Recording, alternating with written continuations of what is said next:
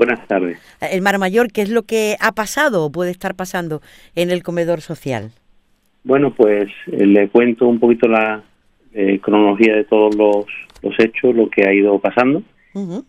El día 22 del pasado mes de mayo, pues me llega una comunicación eh, de Banco de Alimentos alertándome de, una, de unas prácticas irregulares en, la gestión del, del, comedor.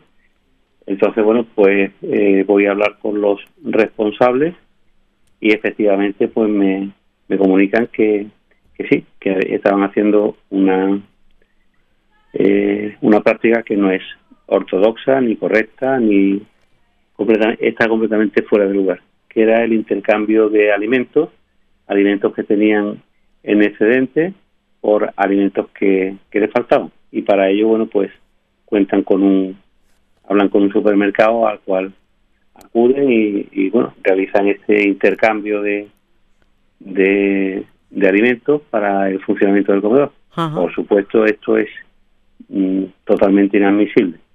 Era por totalmente desconocido por la Junta de Gobierno y eh, incluido un servidor. Sí. Y bueno, el viernes pasado tuvimos una, una reunión en Banco de Alimentos donde acudió el responsable del comedor y dio las estas explicaciones que, os estoy comentando. Sí.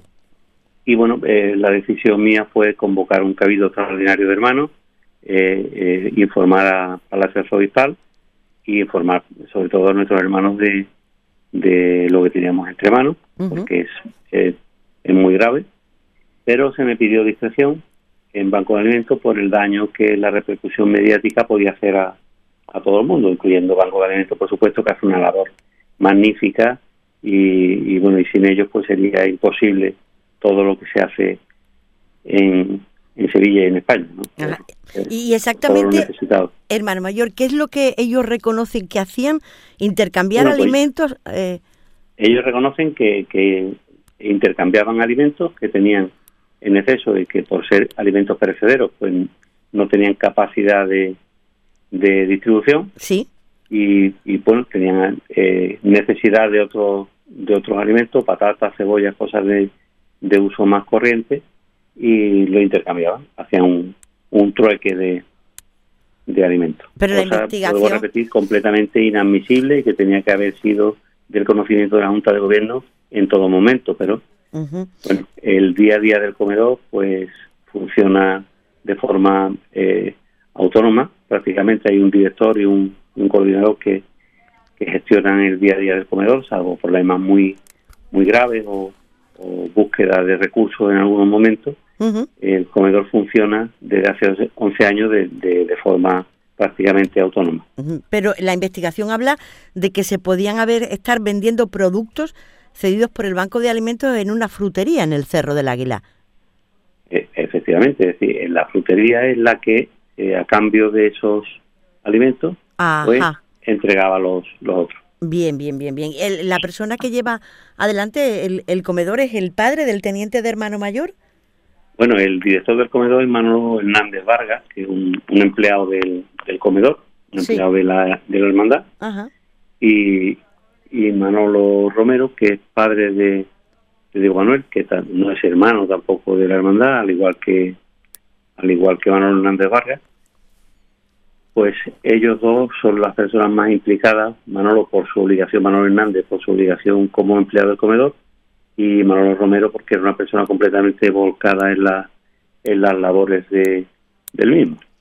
Hermano mayor. Ellos eran las personas, eh, digamos, de confianza y que llevaban a cabo todas estas labores. ¿Y qué van a hacer ahora? ¿Qué va a hacer la hermandad ahora? Bueno, en, principio, pues destituir al director, eh, prescindir de los servicios del voluntario y auditar, eh, encargar una auditoría externa para que para que la luz eh, entre porque no hay ningún ningún miedo a la luz porque el trabajo que venimos haciendo durante 11 años es impecable.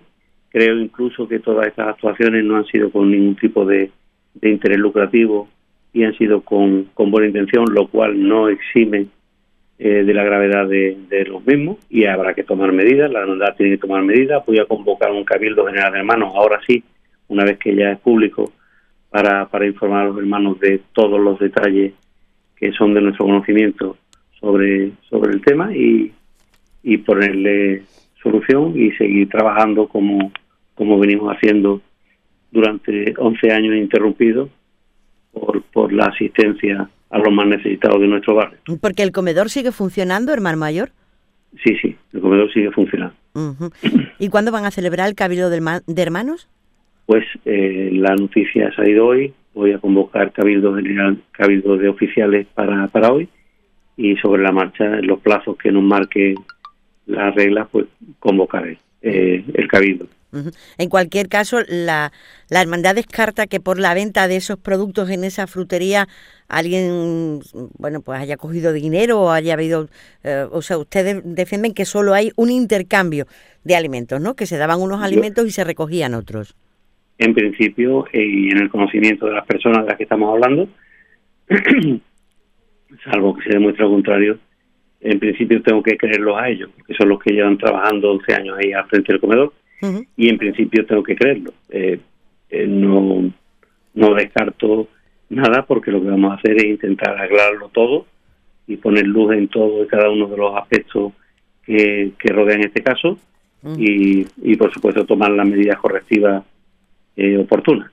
Incluso, eh, como le estoy diciendo, la destitución y la retirada de, del voluntario de, de su actividad en el comedor.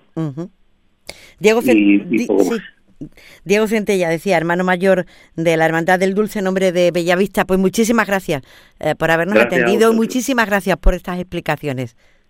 Un fuerte abrazo, gracias. Un fuerte abrazo.